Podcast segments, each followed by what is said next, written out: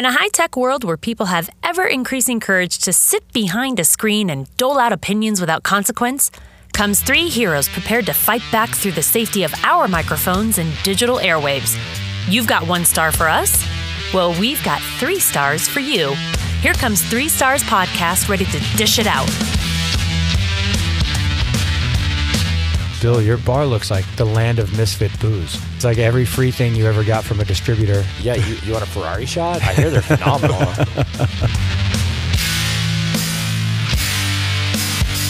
Hello, welcome to Three Stars Podcast. I'm one of your hosts, Samantha. I'm here with my two elaborately amazing brosts. Ooh, I like that. I'm trying to think of new adjectives because Okay. I always say amazing. Or We should make a something. list. I should. Hey, we should make uh, a book.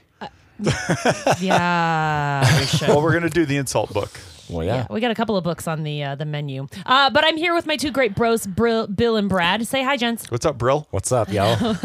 Brill and Bad. Bad. Bad and Brill. Bad. Thank you very much for tuning in. We appreciate all of you who choose to listen to us rant about crappy Yelp reviews. We are in season four, episode two. And if you haven't heard, we're trying to clean up our vernacular. So no more F bombs or Whoa. That's not actually. Lessening I of never the signed F bombs. Wait. Lessening of the F bombs. Uh, and a bit more, um, I don't know, business like, I guess, is what we're going for. More professional. Is that is that Yeah. what we're trying for? yeah, Trying to uh, reach a wider audience. I. Subscribe and tell us how we're doing. You can find us at uh, Facebook, Instagram, the Twitter Twatter, uh, any podcast platform that, well, almost any podcast platform Wait, that you, you, can listen say to. you can say twatter, but I can't say fuck. But- it's like water. yeah. but with Okay. And you just said it. You gave one of your F's away for no good reason. I know. God, I was- Bill. it served a very specific purpose. Uh, we are also trying to get onto Amazon. They have not picked up our podcast yet. So, but almost any other podcast platform you can find us on. Go ahead and give a cute little like, thumbs up, heart. Uh, subscribe. Make sure to leave us a review too. We, uh, we haven't had any reviews in a while, so you know now that we're cleaning up our act, please go ahead and leave us a review if you're feeling gutsy enough. Today, today we're bringing back a guest who was um, an amazing guest our and an- first guest. Our our first first- guest. let- I'm hosting. Sorry. Who? Who, who is an amazing guest? Who was our first guest in the Milestone season one, episode ten? He, this gentleman is a bar owner. He's a third generation bar owner. Actually, let me clarify that he owns three bars here in Denver, Colorado. Oh, two now. Two. I'm Oh, getting no. the two. The two. Good thing we're here to catch up. I know. We'll talk about that in a minute. Uh, he he's a judge for many craft cocktail competitions. He's the proud owner of the Avril Lavigne Punk Bar. He's a national brand ambassador for Woody Creek Distillery, was the winner of the American Bartender of the Year in 2014, and recently won the Best Bar Mentor at Tales of the Cocktails 2022. Uh, in 2014, his flagship bar, Williams and Graham, has been nominated was nominated for a James Beard Award. He's been uh, it's also been named one of the world's top 50 bars by Drinks International magazine in 2015. He is a forceful and backbone, amazing advocate for his employees. And he's one of our favorite bar restaurant owner responders on all the review platforms. Let's give it up for Sean Kenyon. Sean, hi. Holy shit, that's a long introduction. I know. I was like, that's right after I got done t- telling Sean we're on a limited time frame here. Sorry, your resume is too long, Sean. Yeah, it's okay. Sean, thank you very much for coming back. We really do appreciate you I'm being psyched to be here, especially since it's so close to my house now. I, isn't this great? Yeah, it's great. It's the best thing ever. Uh, the last time we did have you on, our episode had to be cut into two parts. Uh, it was quite a lengthy episode. I personally learned much about you more than I had read about you, which is always nice when you have, you know, you get to sit down and drink and just chat with somebody. You actually get to know who they are. Um, and uh, our last episode, we we of course went over some reviews and we got the actual firsthand um, info 411 about those reviews because you know about them, you responded to them. Um, so this this time around, we're gonna go ahead and we're gonna do the same thing, but we're also gonna talk about um, the best bar mentor and explain to me because I sure as shit don't know what that entails, as well as everybody else who doesn't know. And we're just gonna catch up on the two years after the pandemic and what's been going on with your two bars, the Occidental and Yeah, Williams and Graham. We spoke during the shutdown last time. we Yeah, did. we did. We, We set did. up. We set up in my closed down bar. we Yeah. did. Yeah. Yeah. That was that was a big thing for us. And thank you again very much for allowing us to come into your bar and to record. Oh, that was huge. that was First great. on site. It was. It was a yeah, huge it was a it was a three for you know episode ten. Sean Kenyon, who's a legend, and Sean's bar, the Occidental. I mean, it was big for us. So, alrighty, before we go ahead and dash this lovely walnut bitters, we're gonna have a drink. Brad, what are we what are we drinking today, sweetie? Well, I handed Sean a cocktail and he said, Is this my cocktail? And I said, Yes, because it is quite literally Sean's cocktail. Oh, Uh, I bought a book during the shutdown, and it is called the Happy Hour Handbook. And it's a bunch of uh, bartenders and bar owners from the area who got together, collaborated, and each bar submitted a cocktail and a food item so that people could be at home and still enjoy the things that they had, you know, when they were out and about. So Williams and Graham was a contributor, and uh, we are drinking the uh, maple walnut old fashioned. Hell yeah. Ooh. That's why. That's why it was delicious. Oh, I'm excited. Should we have a little sip before we go any further? We should absolutely have a sip. I- Bill, and I'm can have a going to. I'm going to admit that I did not use all of the ingredients as they are in your recipe. Just f the recipe. Yeah. See, really was that good? I just said it. I mean, Yeah, I think it I, works. I followed I followed the the recipe, just not the same Hmm. exact brands. I gotcha. That's good. I don't. You, you know, most of the most of the drinks that I write, that I contribute, especially to cocktail books and things that are going to be in the in the public arena, are not brand specific. Specifically because people don't, you know, they're not gonna. They they may have a bourbon at their house, Right. and it may might not be the spe- specific bourbon that I put in the in the book, but I still want them to be able to make it. So Right. I don't, you know, I don't make a drink that's particularly fashioned for one gin and one gin Right. only, and the drink will be screwed.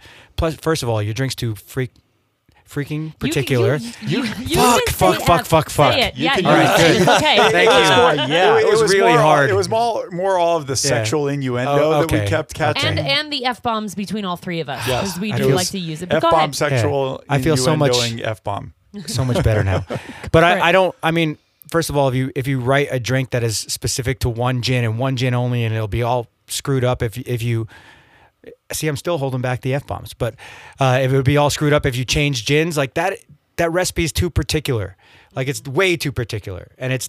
I don't think that makes any that makes any sense at all. So when I contribute to a book or I contribute to a website or whatever it is, I write a cocktail that that will span the entire category, except for the obviously the outliers. I mean, you know, there's some there's some weird. I love Leopold's Maryland Rye, Leopold Brothers Maryland Rye, but it is such an unusual rye that it doesn't fit a lot of rye recipes. But most ryes will fit a drink like this. You know, it makes Right. it, it makes sense.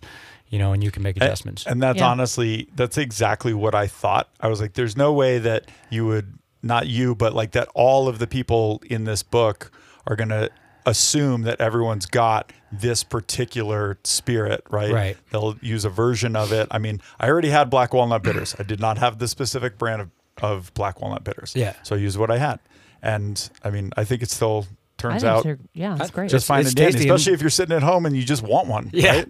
especially sitting home, no bars are open, Exactly. anything like that. I mean, even th- I think you know we, we actually sold our last copy of the Happy Hour Handbook on Saturday night, Oh, wow. which is Oh, you Yeah. still had some? We had some, yeah. We had we had we had one Oh, wow. one uh, paperback copy left that we forgot about, and a bartender from out of town came in and thought they thought it was my cocktail book. Like it's like yeah, I got one. I have one. I put one in there. My hands are on the cover. Right, your but- hands are on the cover. but uh, you know, but he bought it anyway, and and you know, he had the drink that was in it while he was while he was there, and it was cool to be able to sell it.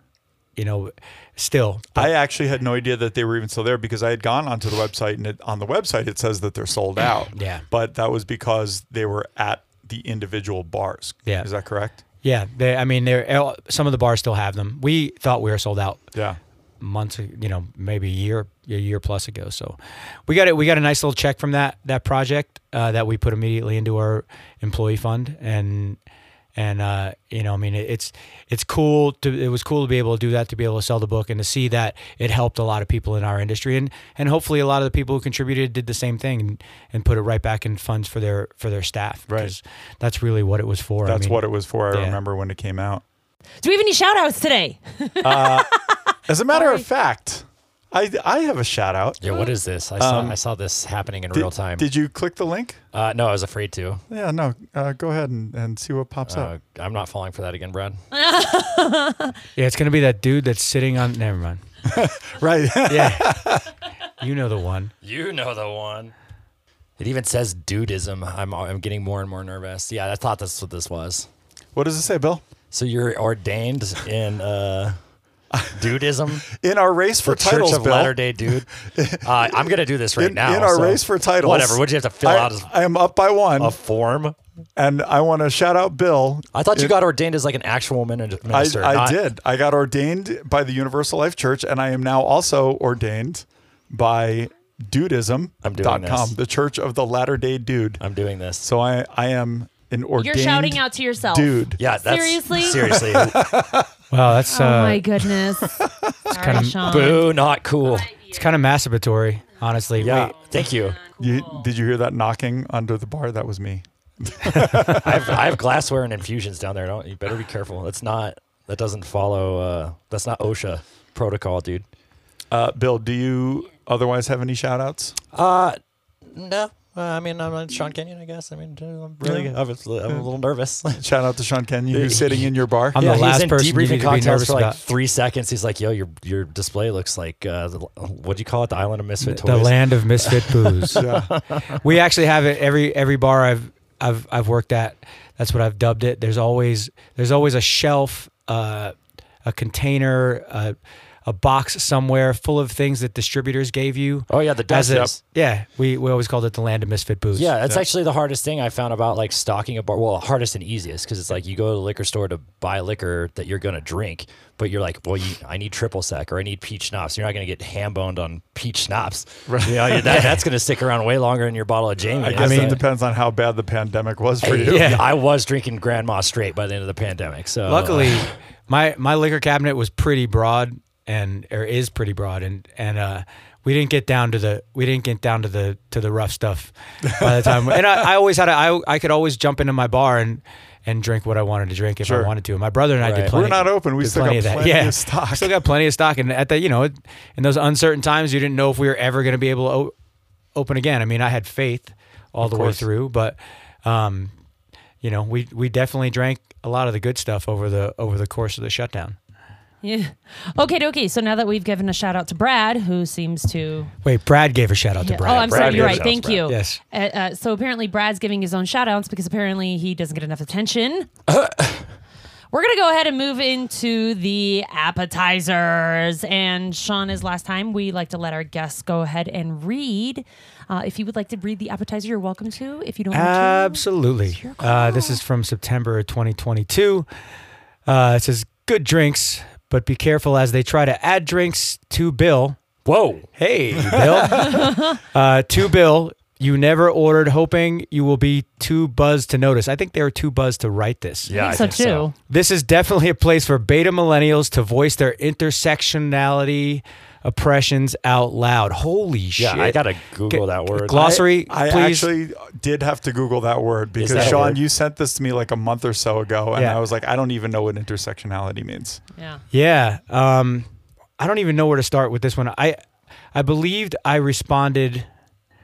Uh, I responded not publicly to this person, just to to ask me to you know please, you know to to say please uh, tell me how or tell me what you know what got billed to your to your bill that that didn't That know, wasn't. Yeah. that wasn't uh, Specific. that you didn't put on there? consume.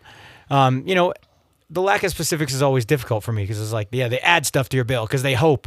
You know, there's a lot of assumptions going on there. Like, it, it's it's funny because it happens in in a lot of reviews. If you look over the if you- if you look over over the course of them, you know they they always have these assumptions that we're trying to screw them in some way. Yeah. You know, I remember that from business, like entrepreneurial economics in college. I think that was the first rule is like make sure you screw your customer over. Yeah, Oh, yeah, yeah. yeah. I mean, there's we're all human. There mistakes get made. Sometimes, uh, sometimes somebody picks up a table that's not their own and adds a drink to it, and that can end up there. And we'll we'll own that every single time. And they don't even give you a chance to fix any of that, or even if we did fix it on site, which I'm assuming that they that we did. You know, they're not giving you credit for that in any way. It's it's just it's it's just you could tell by the way it was written. It was probably written at, at four in the morning. Yep. After they mm-hmm. decided that we were trying to screw them out of the sixteen dollars that was probably for an extra drink or And I've had this happen before. I, I only had it happen once, but I was at a bar where I started a tab. When I gave them my last name to close out my tab, it was not my tab because they closed out the tab with someone else's who had the same last name. right. Right. And it turned out that like I I wasn't sure was this was it charged to my card to their card to whatever, but I didn't get pissed about it. I just Nah. checked my bank account, everything's good, straightened it out with them, no problem. Well, right? like- but people but people like this, they get all fucking butthurt about it. And then they write some stupid review using words that we have to look up. Right, which to, to that point, uh, the interconnected nature of social categorizations such as race, class, and gender as they apply to a given individual or group, regarded as creating overlapping and interdependent systems of discrimination or disadvantage. Jesus. Right. So this That's guy's a lot of big words. So Yeah. honestly, if you look Lots at of it's a two sentence review, right? it looks Right. One like of 'em is this it word. looks like the first sentence was written by a drunk person. The second sentence was cut and paste by that same drunk person from something else they read. Yeah. Right. Right. It's not like I didn't write this, you know, because the you know add drinks to bill never ordered, you know, like really really kind of seems like they were hammered and then said, "Well, I got this great quote." So I'm gonna I'm gonna put it in there. I'm gonna cut it and paste it because My best friend used Yeah. this as the All the final time. sentence for his thesis. Right. right.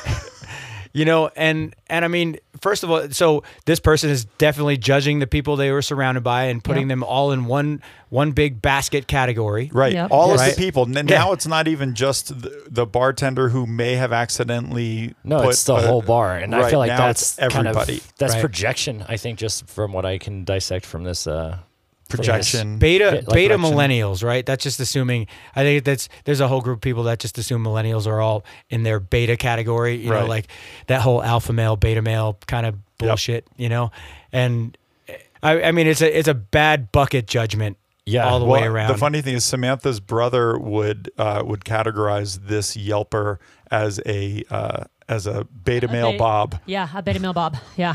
instead of an alpha male. He's a Instead of- beta male He's a beta Bob. male Bob. Yeah. Yeah, I saw. uh, You know, any most people who proclaim themselves as alpha males are actually are, yeah, Yeah. are, are They're definitely quite the opposite. If, Yeah. uh, you know that whole that whole categorization of that is is sort of ridiculous because people don't exist on one plane.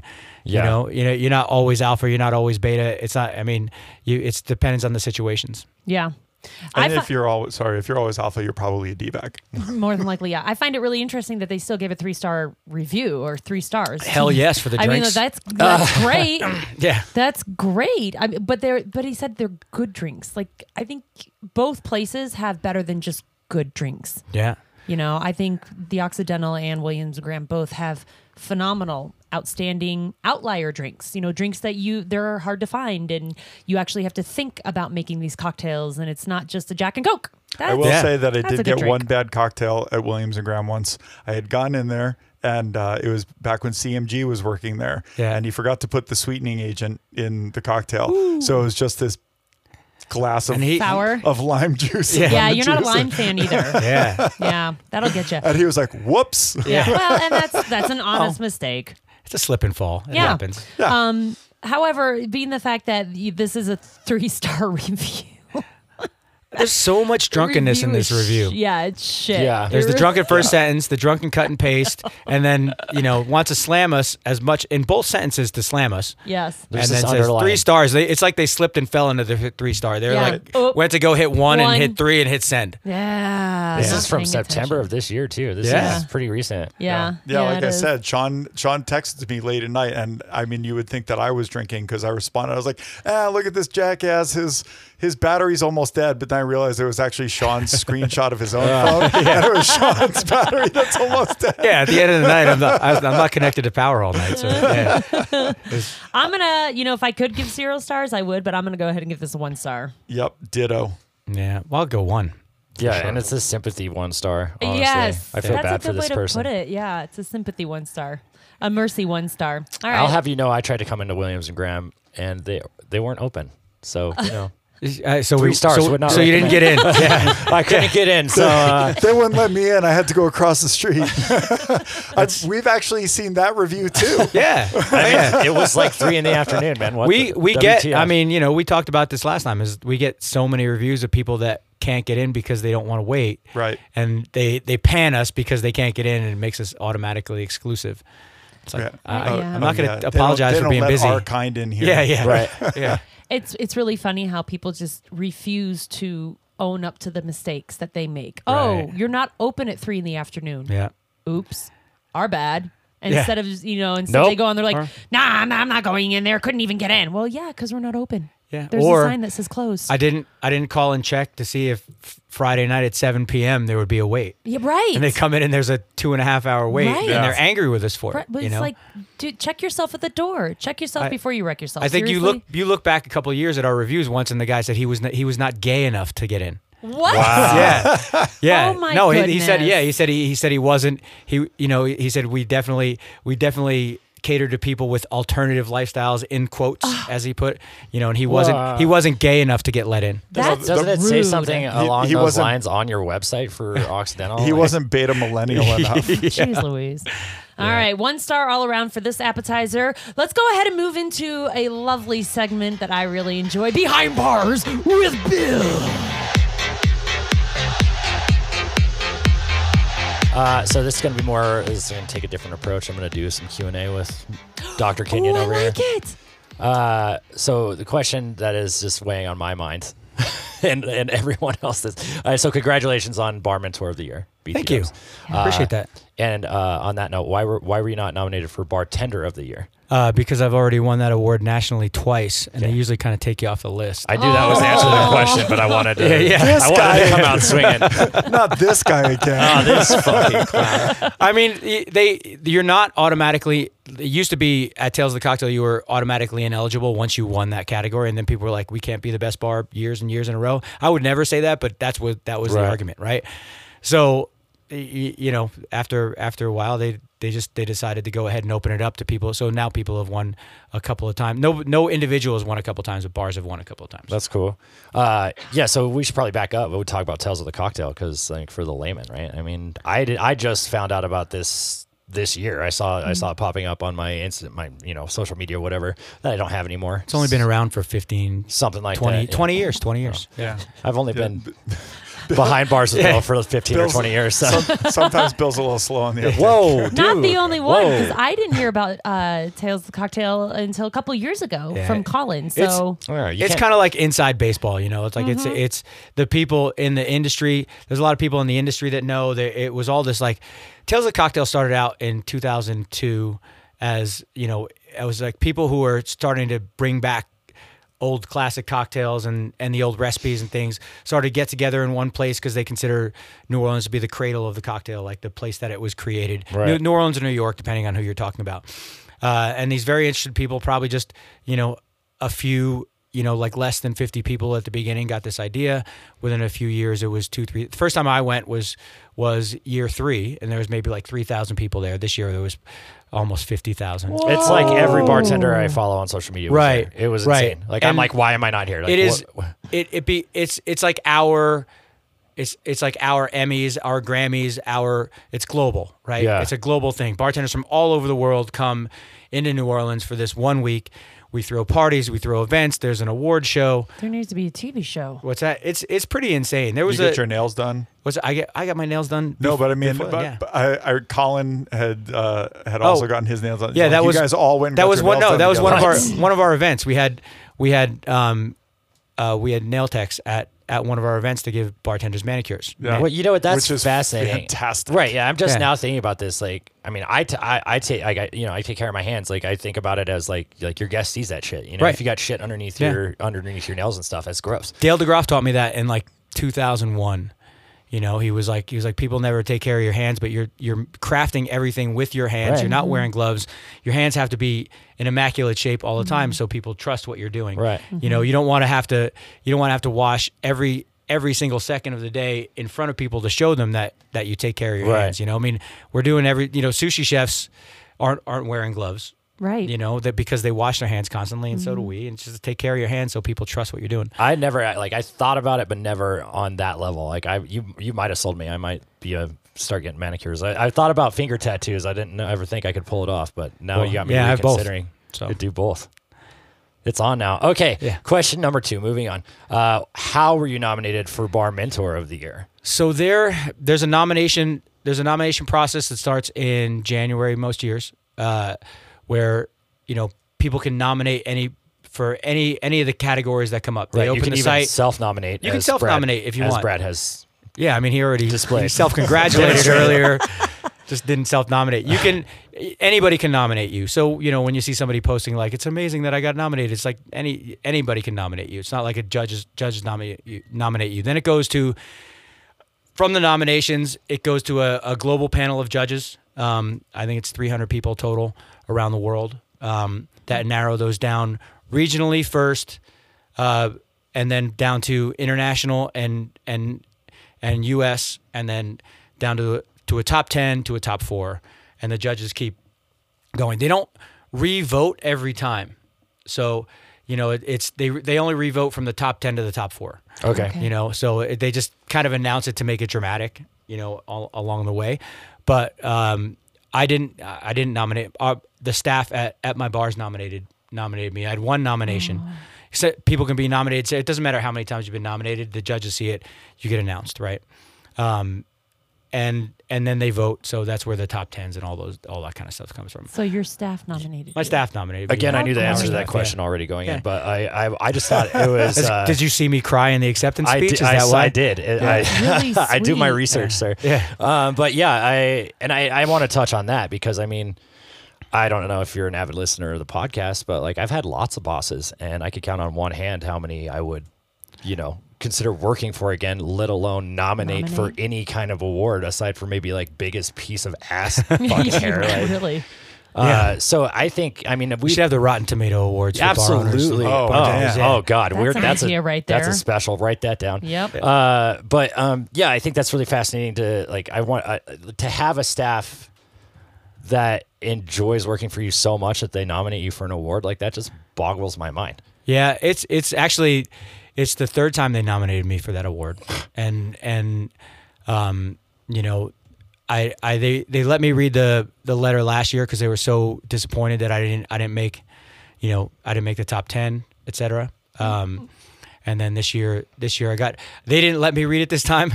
Uh, I got to see it. I got to see it through uh, through channels and and I was I, I was blown away. I like I, I honestly I can say this 100%. I did not care about the actual award, the actual plate, any of those things once I read that. Because Yeah. I knew that I, I always say I can the the best thing I can do is make a strong effect within our walls, you know, and if that radiates outwards, that's great. Right. you know but i can only concentrate on the people in front of me right now. Um, you know just like a great bartender you know you concentrate on the people in front of you right now you know? So the people that are in our building those people that we can take care of and hopefully we leave something with them that you know they can bring to the next place they work or when they become when they become a manager or an owner or something like that they can take a little bit from it i did i did from my mentors and the people that um, that that were important in my career. And you know, a lot of times it's I learned as much from the people who were awful as I did Oh, from yeah. the people who were who were good. I think I've we learned- talked about that in the last episode. Yeah, I've learned good things from the people who were terrible too. Yeah. not just but but not just you know. I also learned how not to be terrible. Yeah. I mean, part of part of growth, part of you know, always striving to be a better human being, a better bartender, a better whatever it is, is constantly being a student, right? The minute Yeah. you think you got it all, you're fucked. Yeah. Yeah, nobody have wants to work with you. Yeah, I got it. Like. I, you know, I know everything, and, and you know, I- the minute you think you've got it all, a TV show like Drink Masters comes I out. know. You're like, what? I fell asleep watching that last night in preparation. yeah, you know, eh, yeah, and and I, I mean, there's, I, I hopefully we have some time to talk about Drink Masters because there's a lot to be said about that. Yeah. but to be good at anything, you have to constantly be in learning mode, you know. And there's no even even like great Zen masters and and you know and Buddhists and things you know that are that have kind of elevated to a point are always still learning about themselves, about the world around them. Yeah. you know, and it's important for us to do so. And and and in mentoring, like you know, I've never, never in my life, not one time have I looked at somebody and said, I'm going to mentor this person. Oh, no, Like, I'm going to take kinda- this person under my wing and that's going to be it. Because that's a, that's a, there's a lot of hubris to that. Yeah, that's Right. funny because I've definitely caught myself doing that. Like, Right. I'm like, okay, this guy is, you know, he's got like Yeah. six months experience Yeah. versus my 20. Like, I got to teach him some stuff. And there's but- effective ways to do, s- to, do- to do so. And there's effective ways to stand in and say, Hey, you know what? Let's, let's you and I, let's, you know, let's go over this. Let's, you know, let's look at, look at our process. Let's, we all use the word, you know, our a lot, right? You and I, we're going to do this Right. together because they're going to, they're going to learn to influence from you. If you say, this is my way, and, Right, this- and I'm going to impress this on you, you know, and you're going to learn my way. It's never really going to work. No, right? it's the way. it's a it's a relationship and Right. and you can't and and I think I, I might have said this in the last time you can't call yourself a mentor un, until somebody else calls you that Right. right you know it's not it's it's a it's an organic relationship that begins with a mutual a mutual desire a mutual mutual need Yeah. right and and you can't just decide one day you're you're a mentor Right. I I mean there's uh, it's like I look at this and this is fascinating to me but these people that call themselves life coaches like what the But they live in their the mom's fuck basement. is that? The- I know somebody that is a life coach that has not held a job for for more than three or four months, or you know, like for years. Yeah, but they're and they can't figure out what they're doing. But they're that not that's their job now. Now they're they're giving great advice to people to help them live better lives. Like it's not. I would call what- that a hack, though. I mean, What I, I just don't know They're what getting paid to do qualifications do you have for this this like created this created career, and who's paying you for that? right. You know, I mean, it The makes people no who can't figure Somebody. it out themselves. right Which You is know? sad. yeah and and it's it's just that but same with mentorship is like you can't just decide one day like i'm gonna mentor people I, I know i've been doing this a very long time and i've learned i've learned some things and i'm not i'm i'm quite often wrong Yeah, and You I know? think I think that's an interesting uh, scenario to find yourself in. You know, like you have to know, like, okay, this is a coaching opportunity versus like, oh, I'm just going to keep my mouth shut because this Right. person is not receptive to Right. what I have to say. you know and what I what I had told Bill uh, a couple of days ago was that when that that he's he's had some mentoring. Oh, yeah, I love this quote. that I'm have, this that have come up where you know he may be the most experienced person behind the bar, and then he's trying to teach someone something, and then they basically like. Instead of like just being his Padawan, they end up becoming a Sith Lord. Yeah, yeah, right? Like, yeah, yeah. like the it's just not it's not Yeah, I'm not a great teacher. I'm not. I'll be the first to admit. And I wanted to touch on this. Uh, you said "r" and like how you approach that word, because more often than not, when someone says "us" or "we" to me behind the bar, they mean me. Yeah And so, like, just to have that understanding of just like that, that I mean, it's such a little thing, but I think it's like that, that uh, attention to detail. Like, I think it's very important to, like, I actually note that. I caught myself earlier because I was talking about I was talking about our staff and I, I used the word my staff and in, in my head I was like no it's not Right. that you know they don't belong to me it's it's we're we're a collective you know and, and we work together and they know I'll work side by side with them and do every single thing in the building that that needs Right. to get done you know and and once you once you reach a level where you're like I don't have to I don't have to you know clean the toilets anymore or I don't Right. have to I mean uh, I was I was scooping I was sc- scooping vomit with you know with, with gloves on out of that our urinal yesterday. out of our urinal like six months ago in a Oh. bar, and the staff's coming in. They're all trying to stop me from doing it. It's like if I, I'm gonna do that. I don't want to put you in a position to do this. It's disgusting. The, the old you urinal know? yak, dude. Yeah. that- you just triggered some shit. Like I remember, I remember working in a club. Like uh, I'll just say it, I'll light them up. I was at Native, and I remember I was cleaning out a toilet in like, you know, like dressed to the Nice nines, suit. dude. I'm like, yo, this is like my favorite tie, and you got me cleaning shit out of us. Like this is not cool. Like, Yeah. um, yeah, man. Uh, so I, I don't know if I've mentioned this before. I, I know you like music. I'm a big Nine Inch Nails fan. I was uh, I was reading this article and it was uh, Billy Howerdel was talking to Trent Reznor's uh, sound tech or something, and he said something along the lines of, you know, like Trent won't ever ask you to do anything that he wouldn't do, Right. But he can do a whole hell of a lot. Yeah. And like just like you, you're talking about cleaning out toilets, cleaning the old, the old yak urinal situation. Like that's that's humbling, you know. Like that's It was middle of Friday night. I'm not gonna pull somebody off the floor and be like, "Hey, no. Oh. hey, I I need you right now to put some gloves on and scoop this." Yeah. because it, we have a we have one of those floor urinals. Like it goes all Yeah. the way. The drain is on the floor, so.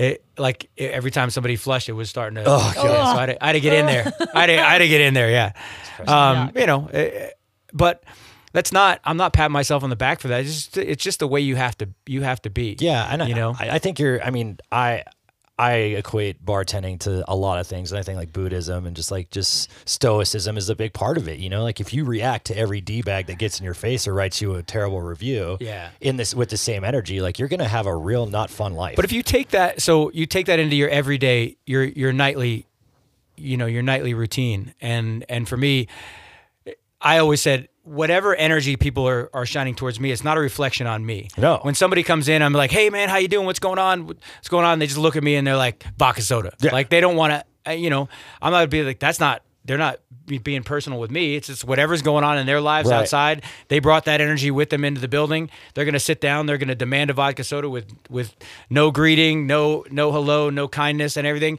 My hope is to take that and eventually, by the end, they're saying goodbye to me and high fiving me. Right. right. Your friends You know, on I'm gonna Instagram. I'm gonna turn yeah I'm gonna turn that yeah they're they're following me on Instagram. You know what I mean? But I'm gonna turn that around as I'm gonna try to do that as as much as possible. I think that's a you big know? part of the And gig for sure. and it's also part of Yelp reviews. Like people have their own perspective of how things happened. Many times it's fucking wrong, but like you know because they because they when we're they're making assumptions about what we're thinking and how what we're trying to do. Right. We were saying this earlier. That They're thinking like everybody's trying to screw you. They're trying to add things to your bill. They're trying to do this. They're trying to do You that. literally just said we don't do that to Yeah, people. like they no. come in with their proclivities, and Right. we, you know, we offer an uh, opportunity to get past that. Whereas they are, they're n- not afraid to tell us exactly what we're thinking or what we're doing, or what is or is not happening behind the bar. Yeah, I mean it, it's.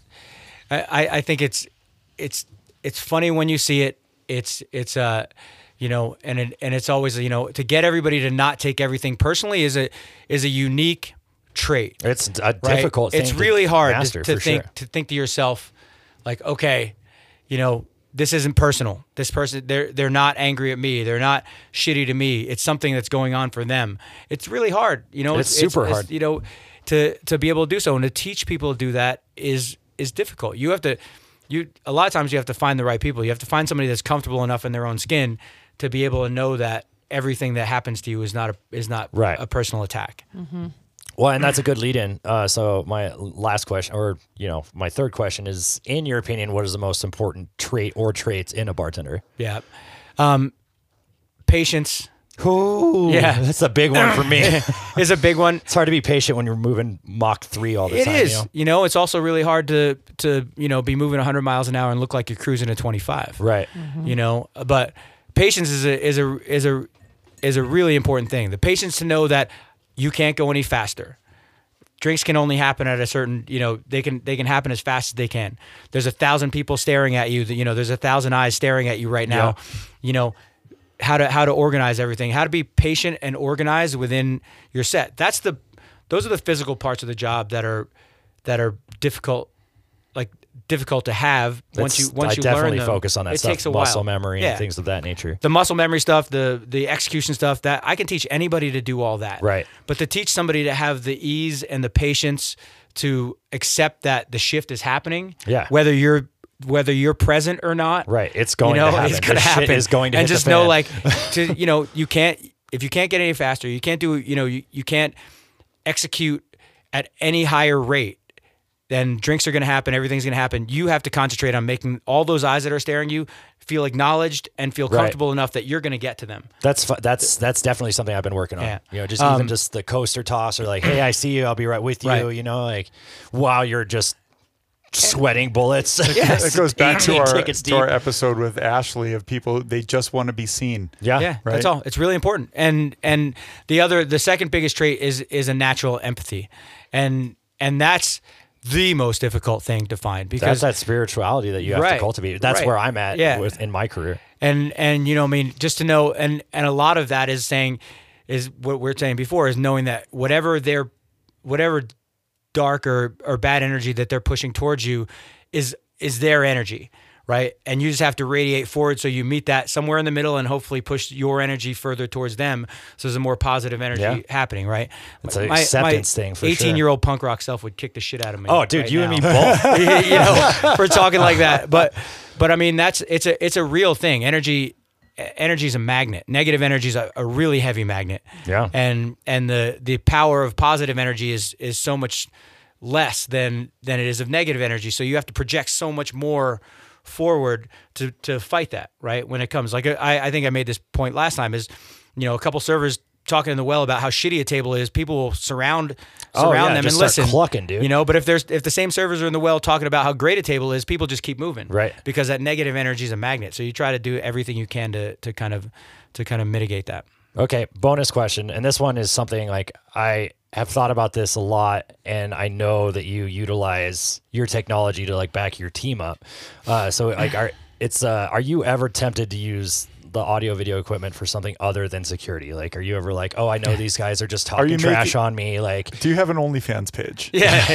that it's just bartenders talking shit on people. You know, it's it's funny because uh, I I use the the reason we got cameras in the first time is there was there was a evil fuck in um in our in our industry in our neighborhood that was in our industry and he was he was drugging or roofing uh, people in our industry at bars late at night.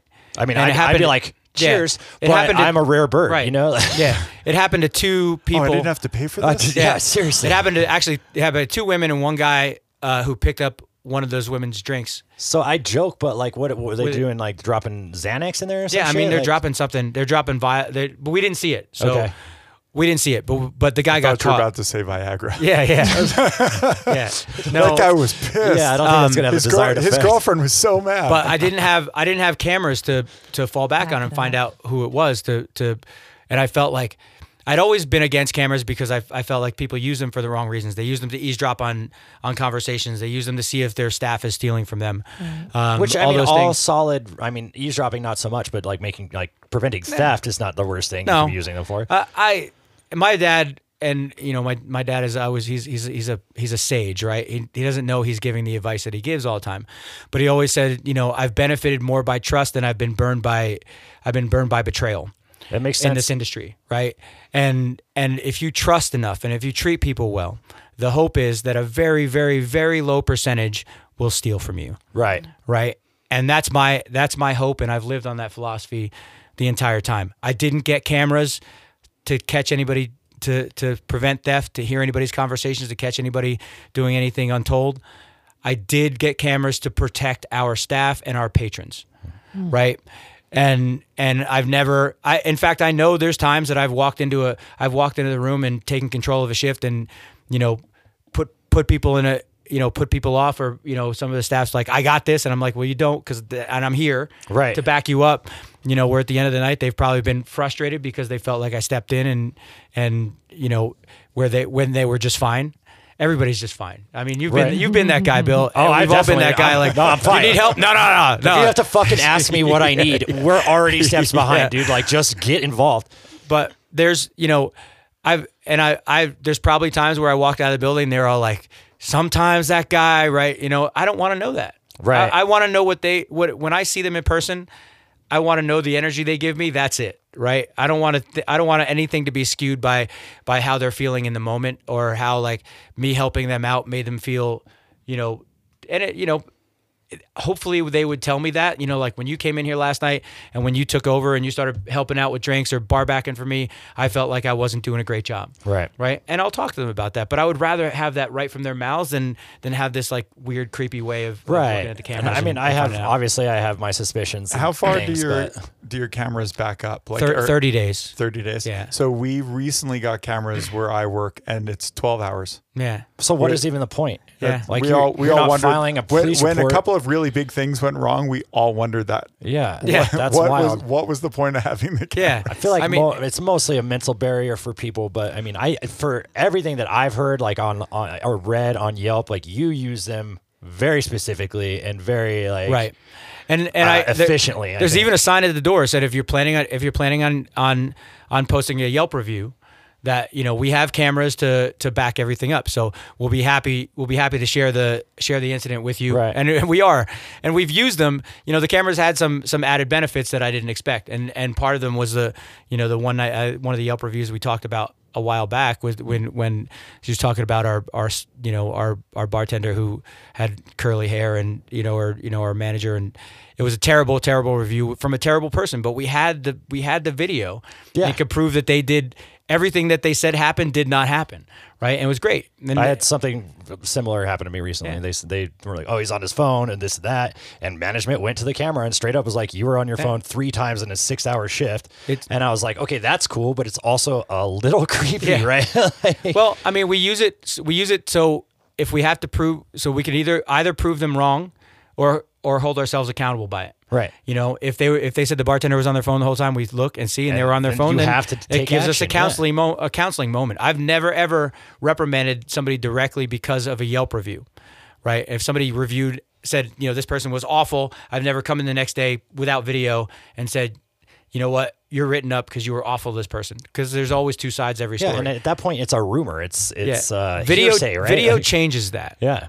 Right if they say they were awful and they were really awful and i go to the cameras and i look and i see that they were really awful then you know that's a teaching moment right there Right. so they were right and you know and and this is how we can be better and I don't ever want to admit that a Yelp a Yelper was right, but like you know, this is the world we live in. sometimes you know i i think that's an important part of of of online reviews is the is the confidence and the ability to hold yourself accountable versus being defensive about every single thing Right. somebody says negative about your well, and about your that's that's that establishment. Approach that you were talking about, Right, the yeah. trust. You know, like if you're coming from a place of fear, like these things are going to hit a lot harder. But if you know and trust, I think if you know if you know you're a douche, you're probably you're probably more defensive. yeah, you know, about everything. You know, we're perfect. We never make mistakes. We're those guys. You know, yeah, whatever. Yeah. Everybody, everybody makes them.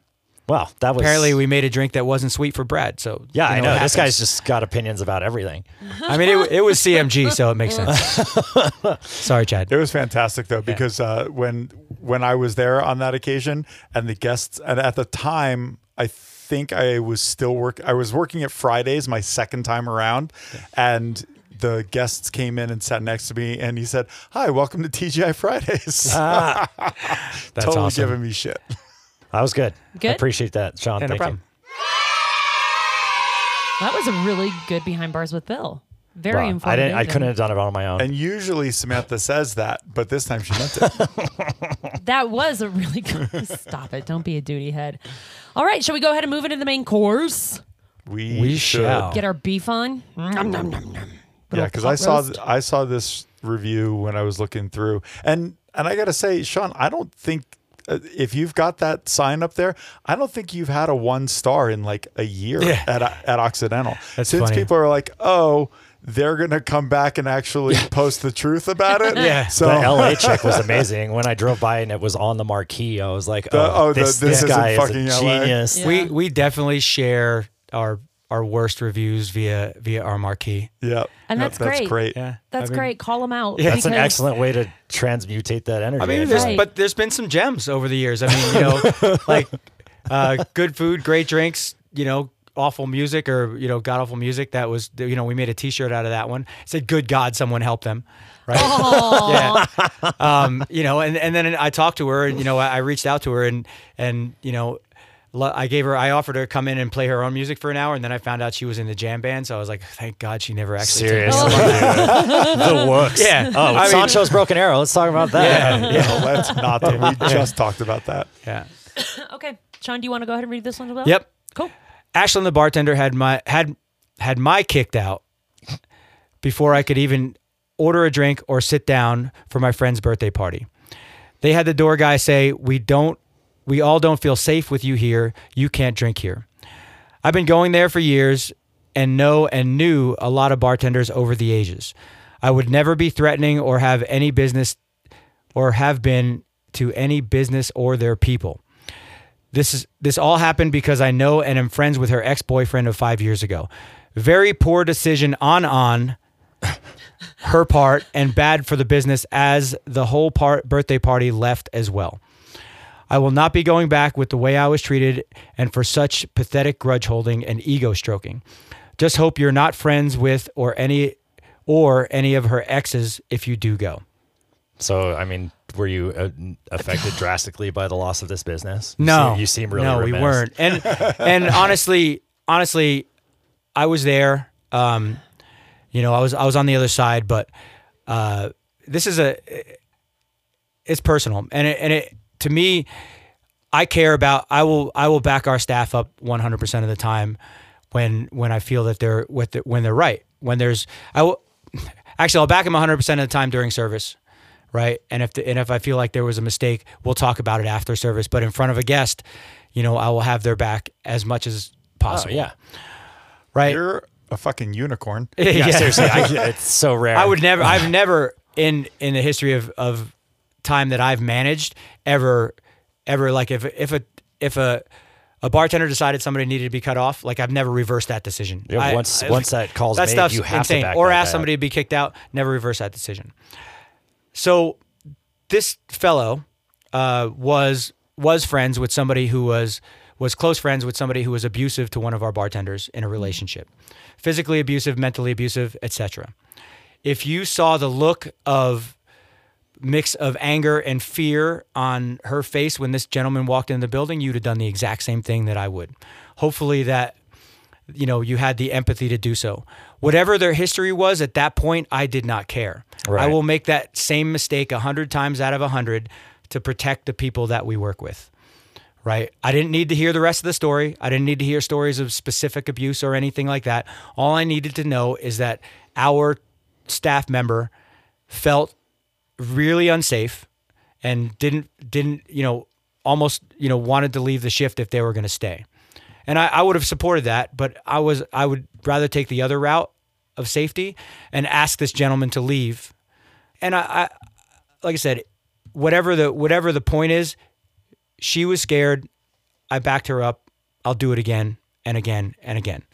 And you never know what's going to happen if you don't make that call. Right. Right. I mean, you have to protect your staff. I feel- and yeah, that's so, lesser two evils. You I know, think. so so let's just say this person is, you know, i- is perfectly innocent, never actually did anything or or anything like that to a member of your staff, but turns around and texts ex-boyfriend, "Bro, you're never gonna guess who's Right. tending bar And where then I'm at this right D-bag now." shows up. and that exactly. And now you have a much bigger problem on your hands. Right.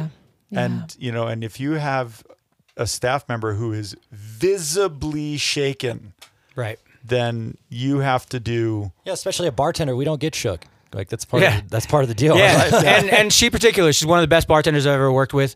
Uh, she's kept her cool under a lot of, uh, in a lot of circumstances where people have been have been rude to her, have been horrible. You know, I mean, it happens on a on a nightly basis at a bar as busy as Occidental. Yeah. You know, people just take it out on their on their bartenders or servers. I've seen her keep her composure so many times, but to see her at the edge of losing her composure, she did not lose her composure, but she was visibly shaken.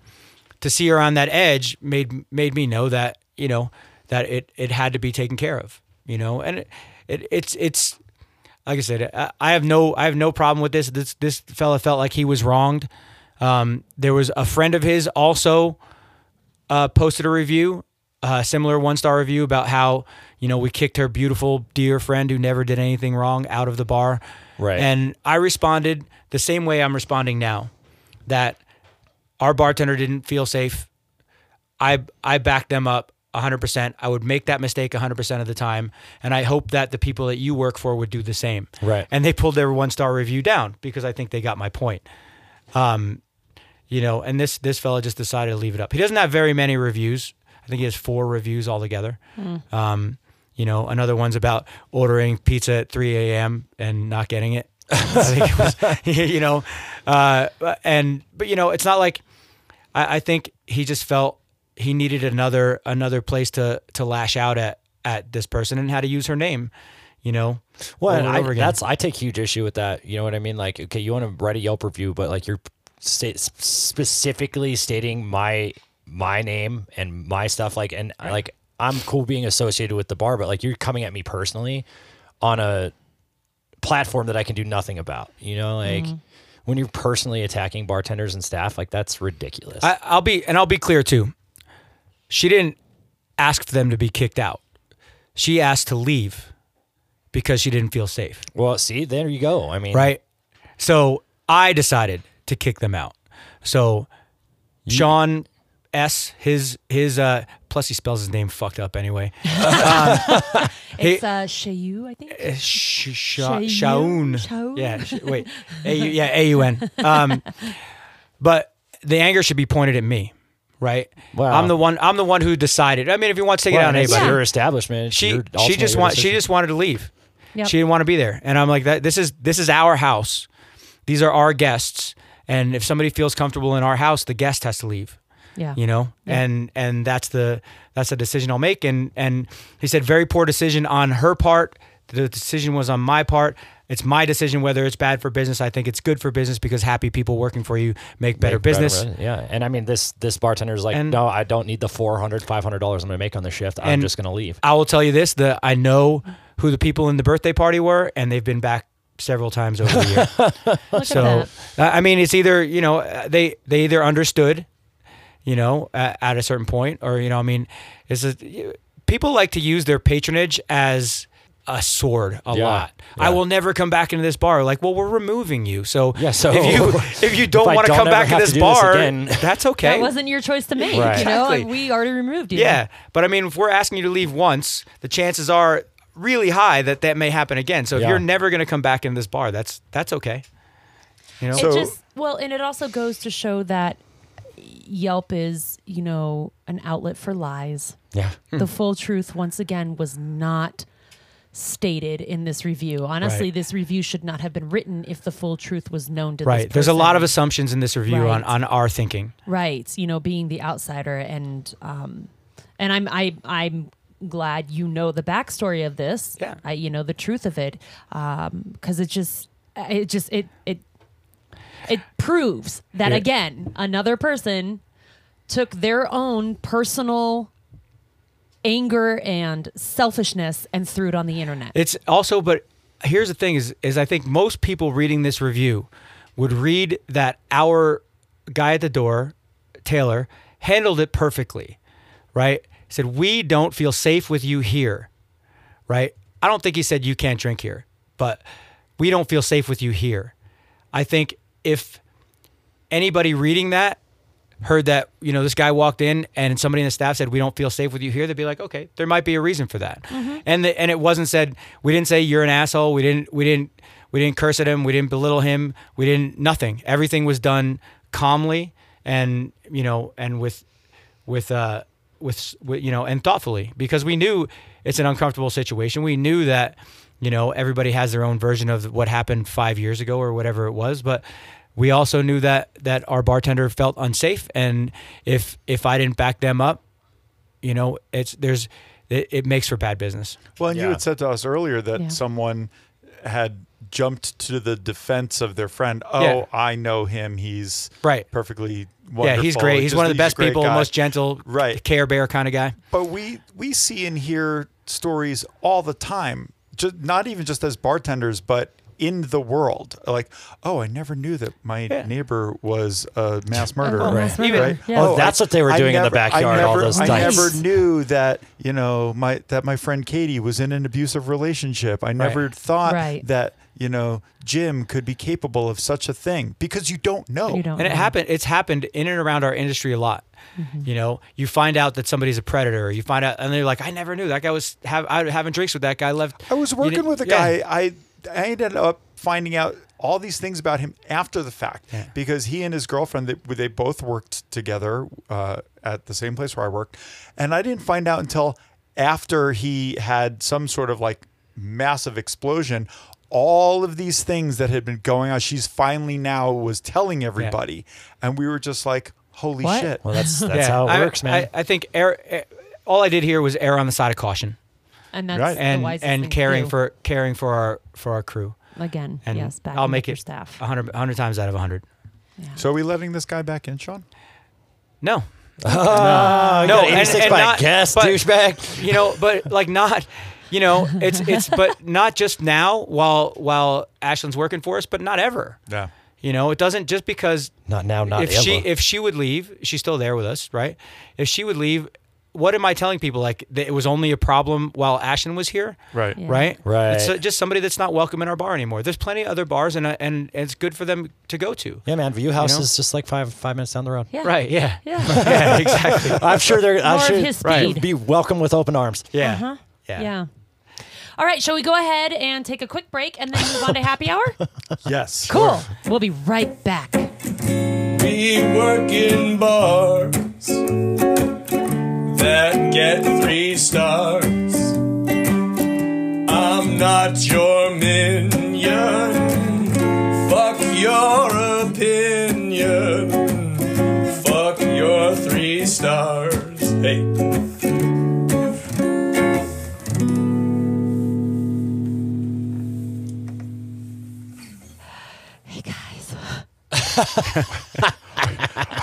Are you okay?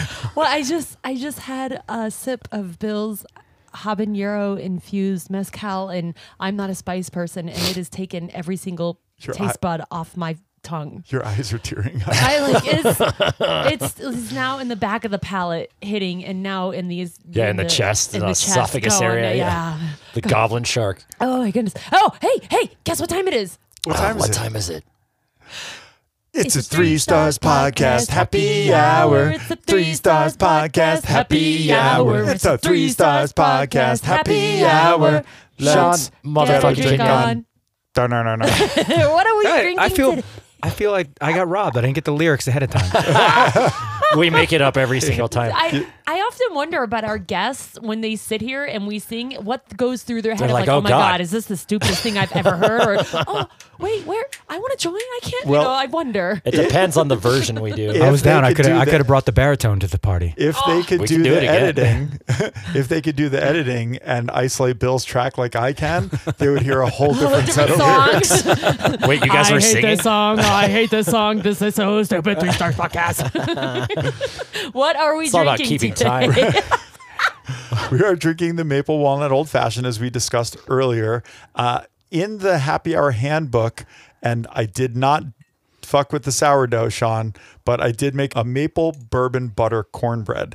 Uh, you have a sourdough recipe in there that requires sourdough starter and someone else's sourdough starter from 50 years ago Yeah, that that's our started chef. from He's- he's someone amazing. 100 years ago and uh, and like I know the process of making a really good sourdough starts generations before you and I did not have that kind of time on my hand um, and unfortunately I did not know that you were vegan even though I remember having seen or talked to you about the fact that you're a vegan so I'm very rare in the in the in the vegan aspect of that because everybody that I meet doesn't have to know. Yeah, I, well, well, right. Yeah, you're, you're- like the uh, what, what's the the meme of the of the person taking a piss like 20, uh, 20 stalls down, and the person walks all the way to the end of the urinal to stand right, Stand next, right to, them next to them. and says, "Hey, I'm vegan." Yeah, or I or I do CrossFit. Right. Right.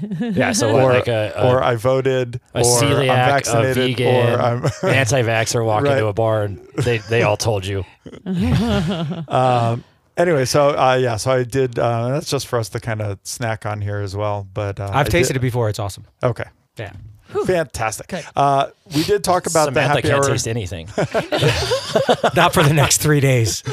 we did talk about the happy hour handbook a bit already. Um, and for those of you who uh, have missed out on it, um, I'll post the link to the uh, to the website for it, and maybe you can uh, still find a bar where it's available. Yeah, because I would totally buy that. it it's super impressive for the home bartender, right? Like if you were in lockdown and you wanted to start learning how to make some cocktails, uh, it's really impressive because it's not just a bunch of recipes and things that you wouldn't know. um, uh, like processes and whatnot. But there's glassware, there's techniques, there's the importance of shaking. You know, there's there's dry shake, there's uh, there's a reverse dry shake, which I had never heard of. That Yeah. sounded so stupid to me. Yeah, me. what is that? But, I- I but, can- I've heard that term but before. Even, but even the author acknowledges. Forget it. yeah, Yeah, okay. Because I'm like, how, what, Yeah. what am I supposed to do? Yeah, the, the author acknowledges shake the, it the stupidity of it. That's good. That's good. Yeah, yeah, it's uh, it's to film yourself shaking and then do it as uh, as a boomerang, right? Oh, okay, okay. That's a video right there. so, Trying to figure out the reverse dry shake. but no, but it talks about the different. I different. take the kinds stuff out of the tumbler. Is that? It talks about the different kinds of glassware and uh, and you know what those different types of glassware are used for, uh, and it it just has like you know different awesome things that I think that any any home uh, home bartender or bar aficionado can get some use out of. Not even that. You know, don't anybody. Like you have a bar in your Anybody. laundry for room, sure, but. Anybody. but I mean, like the the purposes of this book um, being. I can't go out to my bar and I want to learn how to make those cocktails at my bar Right. while helping my community. That's that's where I'm going with Okay. with that aspect of it. But yes, I mean I guarantee like there are For things like I said I never heard of the reverse, Reverse- dry shake. Yeah. Yeah. Yeah, and it's okay to still not hear of it. Yeah. um, but what do you think about the making cocktails at home? Because we had a couple of discussions about it where during the shutdowns, people were then at home, you know, pouring their own three to five ounce drinks. Yeah, I don't understand that issue here. and then and then coming and then coming in and you know I, I can't either taste the alcohol. I know. ma- this- making statements or complaints or can't I- taste My the glass of wine comes up to the rim. Right, exactly. Right. They, uh, the wine, I think, was probably the biggest complaint because you're usually getting like a six ounce pour, maybe a And a nine ounce huge pour if they have multiple sizes. which looks But like but a then quarter still in an, in like a 16 to 18 ounce wine glass. know. Like, I mean, this glass wasn't built to fill. Right, exactly. um, did you did you get anything any stories or any any negatives or positives that you can think of of people that came in post pandemic or you know or I guess post shutdown where they came in they're like I'm really glad I learned a lot at home or wow uh, I know more than you. Yeah, it was. You know, we rarely get that part, but we did get a lot of people like, "I was making cocktails at home, and I'm so happy to be here, having them made by professionals." You know, I learned a bit, and and I learned. You know, people would say that they, you know, they learned so they can serve and you know do for parties and things like that. Like, you know, a lot of people that are cocktail aficionados didn't have us to come to anymore, right? Or they didn't have cocktail bars to go to, so they. You know, so they tried to make them on their own, and they realized. I think a lot of them realized the difficulty of of balance and the precision of recipes and and all those things that it that it takes and the knowledge of the spirit that you're using. You know, I mean, if something just says blankly Scotch, you know, and you're going to use a Laphroaig or an Oban, right? Right. I mean, Yeah. you know, that's Apples just and oranges. Yeah. Yeah. Yours is yeah, it's totally two totally different things. But a home bartender, if they look at a recipe, it just says Scotch. They could pour Dewar's. They, yeah, they could pour. They could pour. Um, Johnnie Walker. Don't say Johnny. Johnny- Ah! It's- it's funny though because Bill goes Bleh, when you said Dewar's. Meanwhile, we had a party uh, two, three years ago, and I came outside and everybody was drinking Dewar's straight out of the bottle. yeah, it was my it was my grandfather's drink. Like my Yeah, that's grandfather my old drank man. Dewar's. Yeah, it's like- Oh, you don't have the white label? yeah, right. No, but I mean, you know, you could do for doers, Dewar's to Oban to Laphroaig. You could, there's so many different ways you can do it, and and bartenders have the have the ability to identify that. I mean, you could even talk about, you know, Appleton rum versus Bacardi Superior. You know, Right. if it just says rum, Right. You know, it doesn't. You know, most of the instructions just say rum, right? So Right. you're just, I mean, you're going wildly two different places. So a lot of them were like, it was cool to make them at home and do our best, but we're just happy to be Right. here where we, we can have them made for them. And they realize, like, I think a lot of them realize, like, you know, the fact that a, a cocktail's 13 14 15 16 dollars whatever they, they might be you know it's worth the atmosphere it's worth the work we put into it it's worth the people we pay to do so right you know when you get those people that are like you know i could buy all those ingredients for this amount of money you know and So and then- do it, bud. yeah so go ahead So go nuts. yeah, I, I encourage you. And and you know, I mean, I get emails all the time. I'll give away recipes. You know, people ask for recipes for what we're doing, but a lot of the times, especially at Williams and Graham, you know the the the syrup part or the the stuff that goes into into making it before we get to the front bar is is a lot. Right, Yeah. that, you know? that back of house, Right, the back that of house- house made aspect. We have somebody employed just to make syrups and shrubs and and juicing and all those those people that work during the day. You know, they're a huge part of the equation of what we do. Right. And Do you think that's a vital aspect to any craft cocktail bar? A hundred percent. think so. If you if the bartenders are doing all of the prep, all of the everything for a shift, they're not going to have an as much of themselves to give when you go live. That shift all the just way got until four the hours end, longer. Right when we opened Williams and Graham, we the bartenders were coming in at two p.m. We were prepping everything every day, fresh, all the you know everything together. We'd open at five. We're open till two.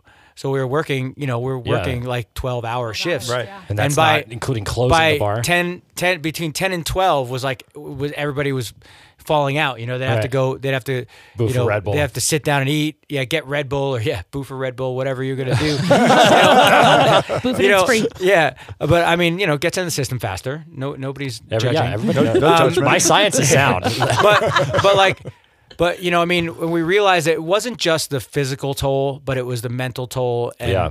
and you know if we if we made a porter system where that person would end up eventually being a bartender it made a better bartender because they learned everything from the foundations of what we do all the way up into bartending.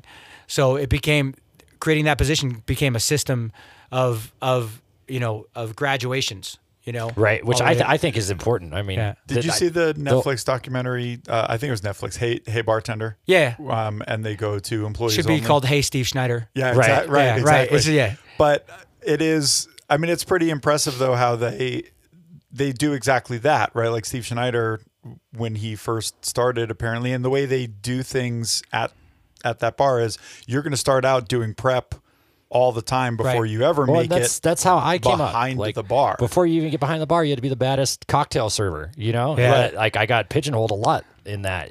Their their But- system unfortunately was super flawed because it was all it was all white guys. they didn't hire any women. There was no people of color in their system for years until Yeah. people called them out on it. And and they actually the you know with the women part there was actually the the people that and the powers that be there felt that men were better bartenders than women all the oh. way around and would say it publicly Yeah, I'm gonna Yeah. dodge Yeah. that bullet. Yeah. I'm not even tackling that subject. right you know but but you know i think to have a system where everybody's learning their foundation the, the system wasn't flawed the way it was executed was flawed Yeah. right to have that system is is really important we rarely at at williams and graham hire people direct to bartender because we want them to learn all of that so it takes a very special person who really wants to work for you to come in and work with us So you right? do have day shifts available, is what I'm. what's hearing. that yeah we do we do because you uh, you also you also have Where did, where's my paperwork? you also have I, I think it's something it's, there's bill's resume again It- it's something like a is it a six month program where you work I- and learn absolutely every aspect Right. I, the the fastest you can get from porter to bartender is about six months. Wow. And it goes porter, barback, server, bartender. So the porter is the one who preps during the day. Barback, is, you know, and and you're learning all the syrups, all the foundations into into barback, and you're learning how the operations of the bar work. You know, into serving, which is your first full cut tip position. Um, you know, learning how how we're taking care of people, uh, besides what you've already learned behind the bar, and eventually into bartending. Um, usually, you're serving and you're serving and bussing uh, at the same time. And and this is this is at Williams and Graham it's is it the same process at Occidental everybody starts in a support position at, Okay. at Occidental. Nobody goes straight to bartender. so now bringing this back to the home bartender aspect I had a boss once who um, equated um, cocktail making mixology uh, you know however you want to call it to being a baker right? Like if you're if you're a chef and you are cooking you are it's you know it's a dash of this a sprinkle of that uh, of whatever right? And and you're you're creating things in a very loose fashion. When you're creating your shrubs or your syrups or whatever it is uh, in the back it's very specific. And that then translates to your cocktail recipe, which is very specific. You may have another dash of bitters. You may have a little bit more of this syrup or that syrup, particular to someone's taste. But would you say that that's kind of accurate? That, Yeah. you know, I- similar to baking. That, Yeah, because there's- when you bake a cake, it you bake a little too much yeast and you're lit- you're screwed, you're or a little screwed, too much right. this if you're not if you're not precise in your recipes. It's a domino effect, right? If the syrup is wrong, then and the bartenders taste it when they get there, then they have to adjust the drink for the night. And you should see the we have on our Slack there's a there's a prep, you know, a a, a prep area of our communication where the bartenders will communicate to the prep people during the day said, you know, this syrup is didn't come out correctly today. Oh, wow. So they can attack it the next day and and you know pull pull the syrup because we make syrups for a week. They can pull the syrup, taste it, adjust it to the to the right because we test bricks. We do everything to make sure that everything is is correct. Um, you know, and it, it's a but but we also have the ability if the syrup is not correct, if it's not sweet enough, to add sweetness that night. So the bartenders are coming in, tasting their citrus, tasting their syrups, making sure everything is is so that that's like a, a 15 20 minute process in themselves when getting set up so that's why we have somebody come set the bar up there's ice in the bars there's the syrups are de- every the bar is you can walk in go to work Oh my Right. god, that sounds amazing. yeah um you know but and we pay we pay we pay our porters well we pay everybody a, I wanna a, be the a great. Can I be the a great porter? wage Where's my resume? anyway anyway yeah. i already have bills is it is there a, Uh, so funny, line. it's like a it's a He's only got two bars thing. now. yeah So, um, so I think that the the home bartender doesn't necessarily see or know any of these things. yeah if, if we say we have like a you know a passion fruit vanilla syrup right. You know, like the they uh, they're probably just thinking like that's just a bottle product. We just Right, you go to Right. go, to, go to work. Or they don't realize the amount of practice that it takes at home to figure out exactly what that, you know, what what your ratios yeah. are. How Or- much passion fruit? right. How ripe does that passion fruit have to Yeah. be? How much vanilla am I using? What kind of vanilla am I using?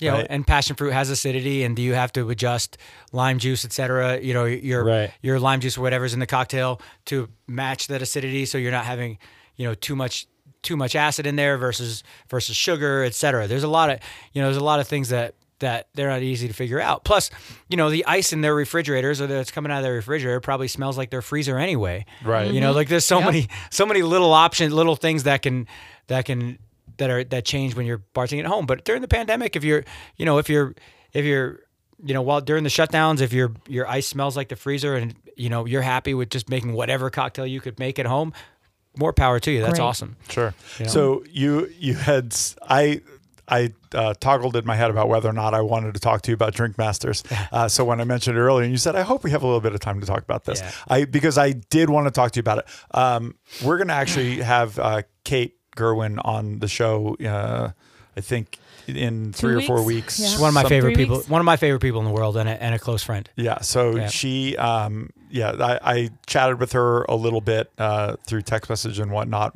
while I was watching the show. So the Instagram, She, she vetted you guys with me. It's a- I, I met her years ago, Yeah. uh, but the Instagram bartender. Yeah. Um, actually, let The me first back. one who got let- kicked off. Yeah. spoiler actually, alert happening. Right. So Yeah. le- uh, let me back up for a second. Before the show aired, you made one of the best um, Facebook posts to us uh, fellow industry people, which is, "Hey, don't forget that's Hollywood. Mm-hmm. These Yeah. are our friends. Right. They're going to edit, clip, cut everything Make to make it look a certain evil. way." Yeah. Just remember, these are still the people that we know and love, despite what you are about to watch on right TV. because I've known a lot of chefs who've done Top Chef Yeah. and those things, and and a good friend or somebody that I, I'm really well acquainted with over over the years came across on on their Top Chef season uh, as like a whiner and a villain and petty, and that person's none of those things. But they can take, you know, you could like you can say, um, I fucking hate Brad because he's so talented. I, I really love him, but I hate him because he's so talented. But they'll just take that I fucking hate I Brad. fucking hate Brad and I cut it off right at that, right? You know, like, you know, there's no qualifying statement there.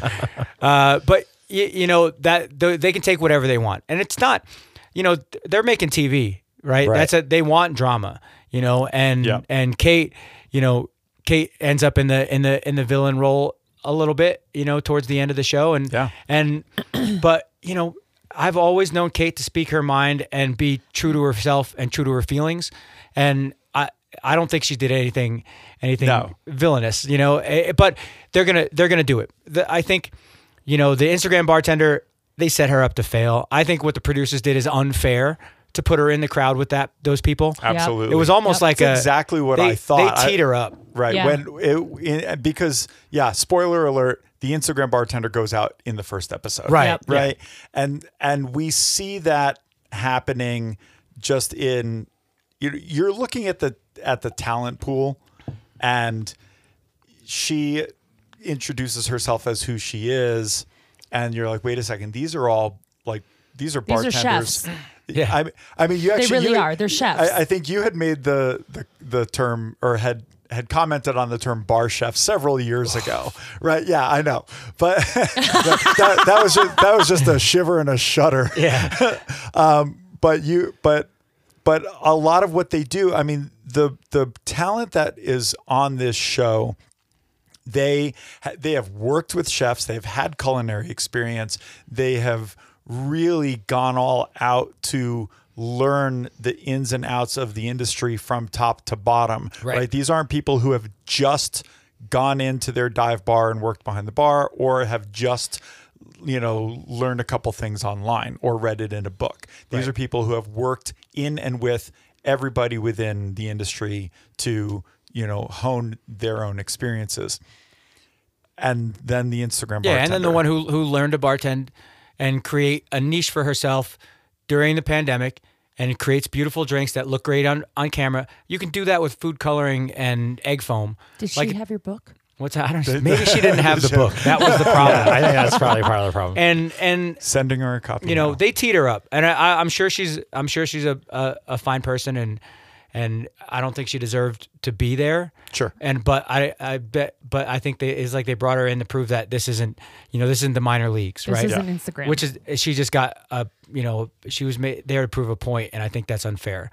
Um, you know that being said, the drinks that are that are made on the program are are not like people walking into my bar are gonna say I saw this on on on Drink Masters and can you make this? It's like they're they're creating experiences. Those are aviary style cocktails that you know you're going to wait a half an hour for that experience and it's going to be totally fucking worth it. Right. That experiential cocktail is not typically American society does not stand for that kind of wait. No. We're very much snap, snap, snap, snap, snap. I need this now. Right. None of the cocktails I've seen so far, right, have have met that. I mean, uh, you know, have met that that criteria, right? I mean, that that Except could be maybe in the um w- when they had the the what's it the showdowns Yeah. right because then they, it was less time to create something Yeah, original but even so the like the amount of prep they give them still like 60 Yeah. minutes or 45 minutes the first time, the first show. They're like, they're like, you have ninety minutes to create this cocktail. It's like, wow, what are they gonna do with the other eighty nine minutes? yeah.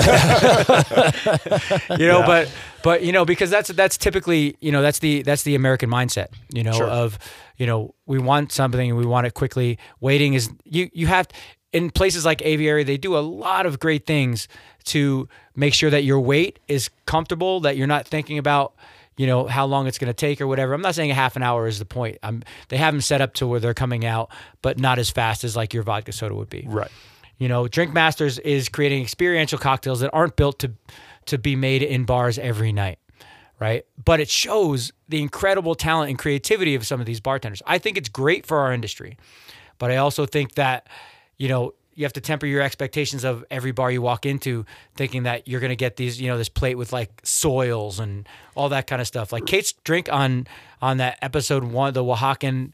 Oaxacan this way or Oh, whatever yeah. it was. Uh-huh. Wow, like amazing, yeah. right? With the Yeah. soils and brought them back. Like she thought, you know, we're gonna we're gonna do this. We're gonna bring them back to Oaxaca. We're gonna do we're gonna make this kind of version of a margarita and, and the elements of Oaxaca. And she had that stuff in her head and and translated onto the onto the plate and and gla- into the glasses. Like that stuff's incredible. that's And- great for a photo shoot. yeah, shoot and Lauren, Yeah. Lauren the next day with the bodega thing and bring Yeah. her childhood experience in. That, you're not going to get that like you're not going to sit across from our bartenders at Williams and Graham and say, you know, I was a child in the streets of, you know, of, of Nepal, and I need you to, you know, I need you to bring this experience back for me, right? Like I, I think you know, uh, like here I was in Kathmandu when I was four years old, right? Yep. Help me out with this, right? Yep. You know, but they can they can take ideas and turn them into cocktails if you have a conversation. It's a, there's an exchange there, and I think it's going to do a lot of great things for our industry. And it might bring some of the things that were off-putting about our industry back, and like the pretension that was that existed in like 2010, 2012, that everything that was happening in the glass was so precious that Right. it was the most important thing. The handlebar mustache. Right. I mean, I had one. Yeah. I, I mean, I, it's like I, I pretend sometimes like I didn't, but I had it for sure. I never wore arm garters in my life, though. Arm garters. Yeah, Oh, you know, Brad like wore some yeah. recently. Uh, no, I was supposed to. Was they it a didn't show costume? up in time. They Yeah. want. Yes, it was a costume. Thank God. To keep your shirt Definitely not You know, I- intentional. Just I roll think- your sleeves up. I don't Any understand. any exposure for what bartenders do on the regular is is important. I would I would I would much more be interested to see like a reality show of like a high volume bar and what their staffs go through every night and Like the real world. yeah, but- like oh man, yeah, I would watch yeah, that. I like to see that. what what happens in a shift and all that kind of stuff. Yeah. Like that would put be GoPros incredible. on everybody on That was one Timberline of the for like that- six months straight. It was one of the things that Yeah. disappointed me in the show when they said today's going to be all about speed, and Kate's reaction is, "Sweet, I'm Yeah. all about speed," right? Because of her, you know, I mean, she's known for speed rack. Right. But then they're like, they're like, okay, we're going to see how fast you can distill this thing and gel this thing and make ice cream, and you know, turns What? out A- it a was whole not, bunch of shit you're so never it was gonna not actually a do. speed competition. So we created um, we created a, a bar competition pre-pandemic, and we're gonna we're bringing it back called the Hustle. Um, and it is basically you create your own menu of four drinks. Um, you present. There's judges in front of you. We did it. We did it here in in at American Bonded on like December fifth, uh, 20, 2019.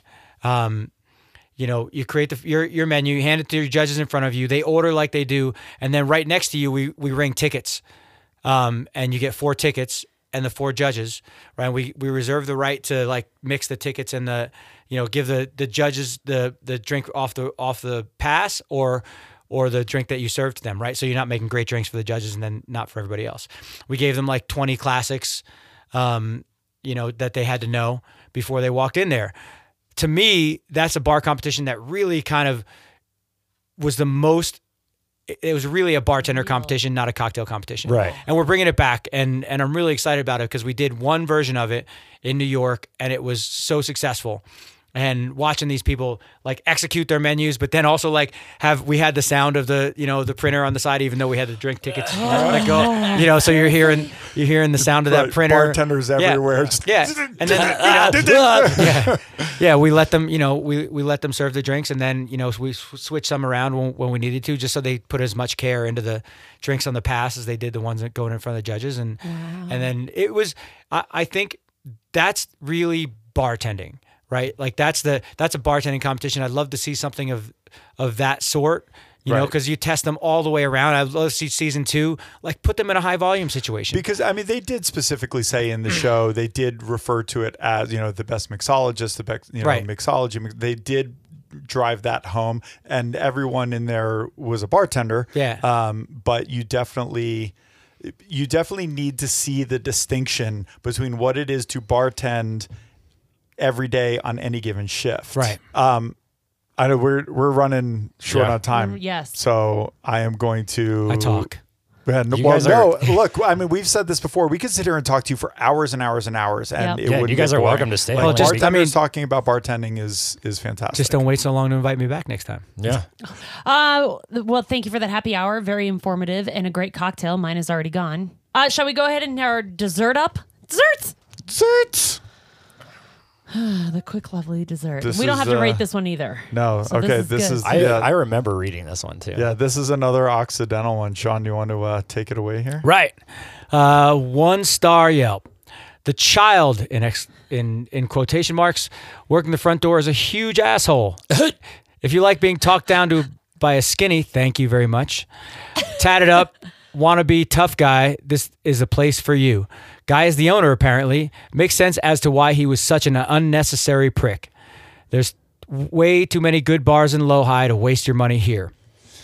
So when Samantha was picking out the reviews and put this in, Yeah. I said, I really hope that Sean appreciates the skinny comment. Yeah, I do. Because you had just gotten back into shape, Right. And you dropped a bunch of weight. 80 and you pounds. started going to the Call boxing me skinny. gym again. Fuck yeah. Okay, know? Sean, give us the backstory. Yeah. Okay, so this is like full full return from shutdown. Uh, everybody's having to wear masks. Everybody's having to stay. You know, you're not allowed to interact with other people, etc. This guy, just you know, I'm checking IDs and we're letting people in and seating them as we go because you had to seat everybody. And this guy decided that the line wasn't for him. And he walked right by me. He walked right by the re- the whole line of twenty people. Walked right by me and kind of like bumped my bumped my shoulder on the way to the door without a mask on, and went and stood at the bar and tried to order oh, a drink. man. Wow. Yeah, And you're the child, quote yeah. unquote. And I was the child. I think he was impressing his child his childness on me. Yeah. Um, so I told him I went to the bar. I, I think he he saw he was much bigger than I was. You know, he felt like he could just bully his way in the door and that I wasn't going to say anything. But it's not in my nature and, you know, I I I had somebody else start letting people in and I walked over to the bar and told the bartenders cuz they were already making him a drink. Told him to hold that back and asked him to leave and that's when he started to, to go off on me and I told him that you know I did say apparently you're too important you're more important than the other 20 people who are waiting online because you just walked right by them you know he's like well I'm obviously 21 you, you didn't need to check my ID and all I need to do is go to the bar for a That's drink Not, Not- your decision. yeah, it's not- Right. yeah Yeah, right dude, you walked past all the stop signs. Yeah. We literally, we, you have stop signs. I hate having signs in my bar but it made me have to have signs in like my bar uh, no Terrible. vaping signs. yeah, no vape. Fucking vapors. Don't. We'll be here for another four hours talking about a- how it's they a di- how vape. they don't It's- think that's smoking. Right. I don't know. They're they're above it. All right. What's this last one? All right. Is there a last one? Yeah, There's a last okay. one. I, the the Says- screen keeps Yeah, moving. I'm sorry. moving, I'm yeah, sorry. Keep sorry. So one star Yelp. Uh, this evening, me and my crew went to the Occidental, and it was god awful. We paid for three drinks and never received them. The waiter took the card and never retrieved the drinks. Awful, and would never. Is that quotes or is that two It's little- asterisks? little asterisks. They're Uh, is, is that like a qualifying? Like never? Well, maybe. um, recommend this bar to locals or otherwise. I have a really hard time believing that people come into your establishments and never get their drinks Yeah, or, or that we they paid for them and never got their card. first and never never received them or never got Yeah. their card or anything. I think, um, you know, if this was the case and somebody reached out to me and said I I I got charged for drinks, you know, and you know I could look for a signed receipt or or whatever it would be. Mm-hmm. I don't. I just think that this is a one-sided story that probably that 95% is not true in any way. Well, I- and that's not me being defensive defensive. It's just well, not- and I don't. I don't even think it was really the Occidental. I mean, I'm sorry, but Yeah. I, I just don't think that this would happen ever Right. at any of your bars. I mean, that's a it's a good business model to charge people. That's and, what I was gonna say. That was the second and not- that I business school. yeah, and not Treat have them to like shit and rip them off. Yeah, and give them a, not have to give them a product and they never return.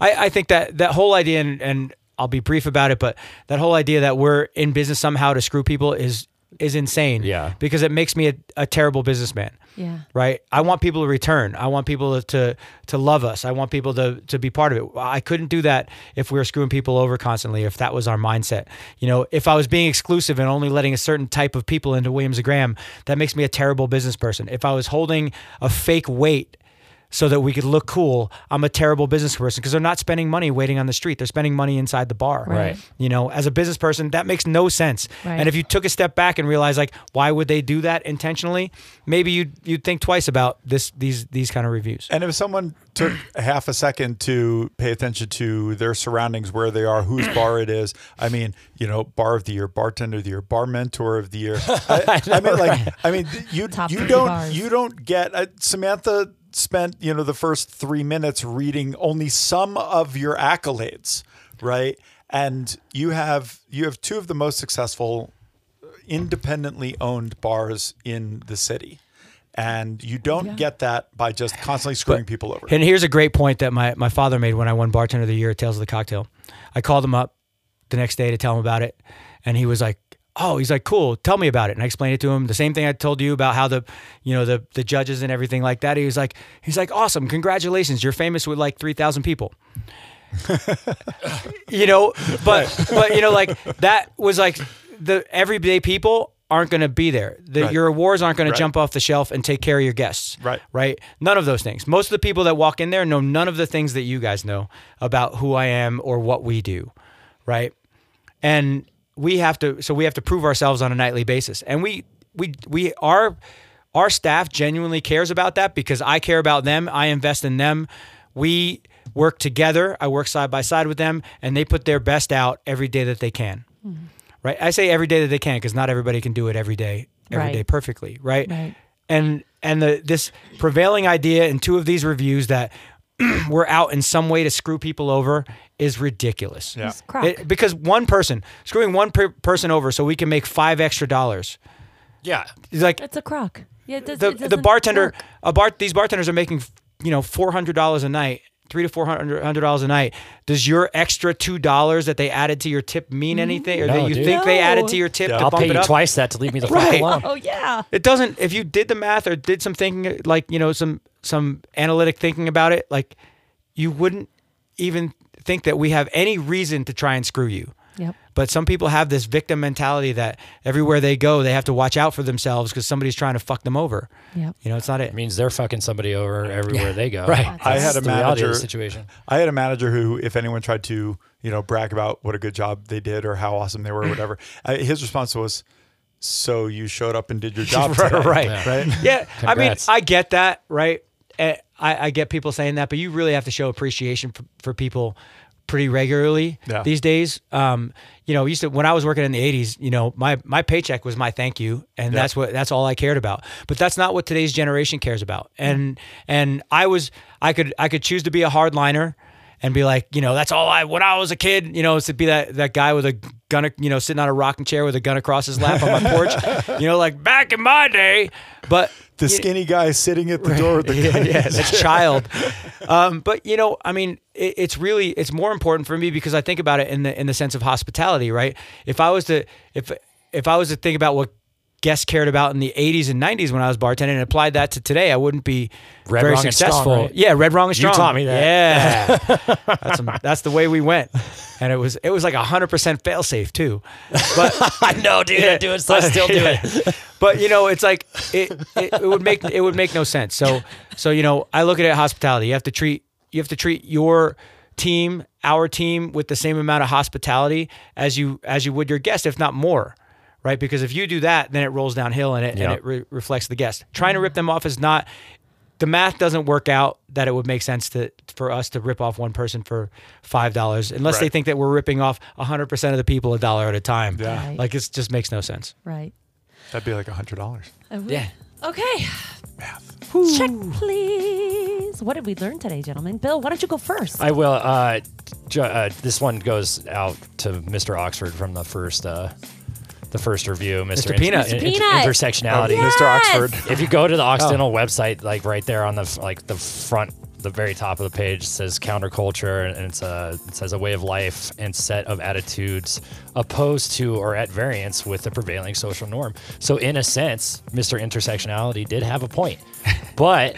I think that he kind of missed the point of the Occidental because it's about inclusivity and a little bit about punk rock, you know, which is all things But that this I. was that that review was Williams and Graham though. oh well, see, I uh, well, faux pas because That's okay, now I'm reading reviews about one location, thinking it's about another location. it's all under the umbrella there. It- it is. We we we try to be ex- inclusive all the way across the board at both bars. And, and that includes including douchebags. You know, like you got to pepper in You're some some ass clowns here and there. You know, like so I get it, and I just like I, not only did I learn the definition of another word, but like it just kind of made me think about like I mean, what you're doing is a really uphill battle. You know, and Yeah. uh, you're fighting the good fight, and that's gonna come with a lot of cheap shots apparently. we get reviews on who our guests Waka are all the time. We get if you looked at some of the reviews, they review on on who hangs out at the place. I don't have control. You don't have any that, control over that. No. You know, and I'm not going to turn anybody away. Yeah. Brad, what did you learn today? Well, I, I I'm gonna piggyback on Bill, who just turned off the lights on us. I learned what intersectionality means. I mean, I did have to look it up. I'm like, all right, is that something that this guy just like, you know, started adding on different endings to the word? When I read that, it didn't it wasn't negative to me. Like this guy is complaining about something that he doesn't like or he takes issue with. But to me, I actually was like, okay, this is actually what bars are for.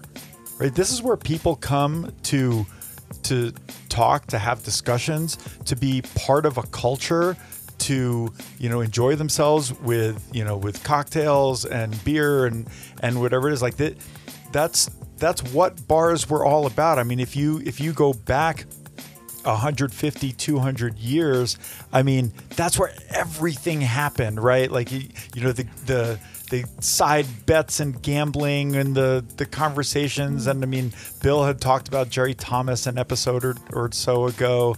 And I mean you know like the and the bartender was at the center of it all. Mm-hmm. And the people are what really make the bar vibrant. Mm-hmm. And so if you have people who are talking about their intersectionality oppressions mm-hmm. fantastic.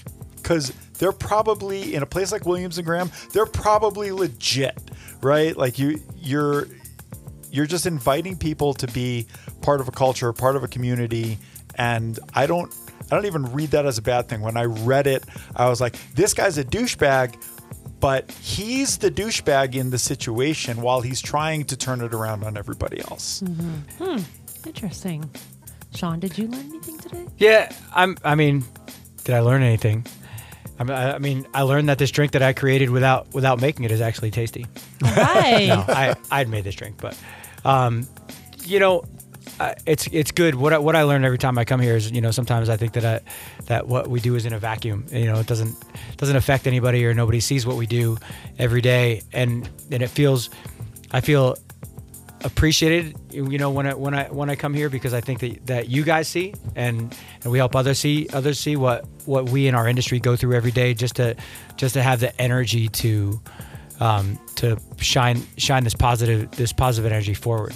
You know we have to refuel ourselves constantly and and we have to find positivity within the things that we do so that we can share that with people mm-hmm. and you know it's podcasts like these where we can relate to people who are also in our industry and and you guys especially you know that that we we're all a, a big community and and and you know the the fact that that we back each other up and we can we can make light of these these very very strange and and and negative reviews and and things of the sort and I, I love that and and I'll come back here anytime you guys ask for sure Awesome. Thank you. Careful. I made a joke on the last episode that we are going to turn this into four stars. yeah, podcast. yeah, yeah. yeah bring it Um, I learned today, and I've known this, but Sean, you just you just really brought it to light more that people who walk up and you know you're like, "Hey, my name is Samantha. We're taking care of you. How you doing today? Give me a vodka soda." It's not me, yeah and I have to remind myself every day at the airport, it's not me. You know, guys, my name is Samantha. I'll be taking care of you. Can I get you a cup of coffee? Uh, yeah, I need a beer. Okay. Cool. we'll learn It's that when we open up at the airport. Me. Um, and it's something, like I said, it's something that I've known, but you just brought it to light again because I've, it's, I think a lot of, a lot of the staff don't um, know it. I think we all get caught up in our own stuff. And Bill we- was just getting I- caught up in his own stuff. so it's, it's tripping up the stairs. I think we get uh caught up in our own stuff every single day behind the bar on the floor, and we forget that it's not about me. It's about you, and what you're bringing to me is not about me. It's about Yeah. you. And I need to overcome that. And you know, I've I've had people walk in recently and sit down at my tables and guys, how we doing today? Oh man, we're so stressed. Well, it's the airport, of course. Yeah. Yeah. But you know, it's our flight got delayed again. How can I make that better? right how can I make your day better? And my goal with every table I have is to make sure that out of the exhausting, stressful, overwhelming day, at the end of the day, if they reflect back on it and they're like, man, that server Samantha was really nice and she was calm and she was patient and empathetic that was a good time. You know, that half hour sitting down was a good. then I've I've done my job. Right. And and that just you know you saying it, I was like, yep, Nope, that's right. It's not about me. I appreciate it. It's, it's everybody walks into your space. You hope that they leave in a better space than when they walked in. Yes. You, you know, Yeah. and and that's especially in a stressful place like the airport. That- Yeah, I know. know. I, it's so funny. I've we haven't traveled much um, since the pandemic, and I forget how stressful traveling is. And we we recently went out of state for a wedding, and um, it wasn't stressful for me because I now have both sides of it. But I can see where people freak out. I can, you know, like people who sit down. I'm like, yeah, what can I get for your drink? Oh, can I get a Bloody Mary? Sure. Do you have your ID? Yeah. Wait, where? Yeah. It's like, calm down, just breathe. You got through security. It's okay. Just, just take it. You have it somewhere. It's okay. You know, it just to me now traveling is it's like okay, it is what it is. And if you get delayed, that really sucks. Go find a bar. Go. God, but, but when you get stuck in an airport that has no nothing. no that bar, okay. Now that is stressful. That's true. That is true. I Or got they're stuck. all closed. I got Or st- they're yeah, I got yeah. stuck in Kansas City one night uh, in a snowstorm, and it was not a single bar open. Oh, yeah, it was not. No, that's why it's important to travel with shooters and not take them on the plane. That's So true. You just need Your to little always personal have them. flask. Yep. Yeah. So that's what I learned. It's just a reiteration there of you know just being patient, empathetic, and it's not about me. It's not me at all. I- the ability to not take things personally is really, really important in our business, and It is. and it's it's not an easy thing to do. And No. some people, some people have to go scream into the walk-in every once in a while, but Yeah. it's how everybody, Copes. it's how you process that because all that negative energy gets shot at you, Mm-hmm. to- and you have to absorb it and radiate positive, and how you process that energy. That, that negative energy is really important in how you take care of yourself. So Yes, it is. All right. Thank you very much for tuning in, Sean. Thank, Thank you. you. my pleasure. Yeah. Thank Anytime. you, Sean. We we know you're you're a busy person.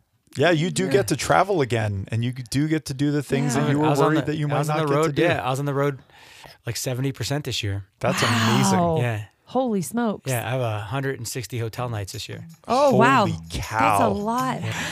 Thank you everybody for listening and for supporting us. We all truly appreciate you. I know it's redundant, but no joke, we do appreciate you because without you there's no us. Without you horrible Yelp reviewers, we're not here to make We, fun of you. we wouldn't have a podcast. Yeah, so thank you. Keep posting those crappy online reviews. For those of you that want to leave us a review, three stars podcast at gmail.com. You can go to our website, three stars podcast. You can go to Instagram, three stars podcast, or Facebook, three stars podcast.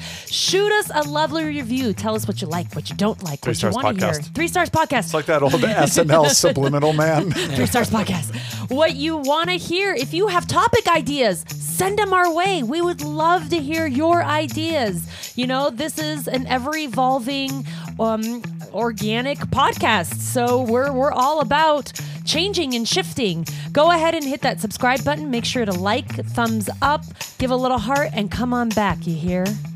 Bye bye now.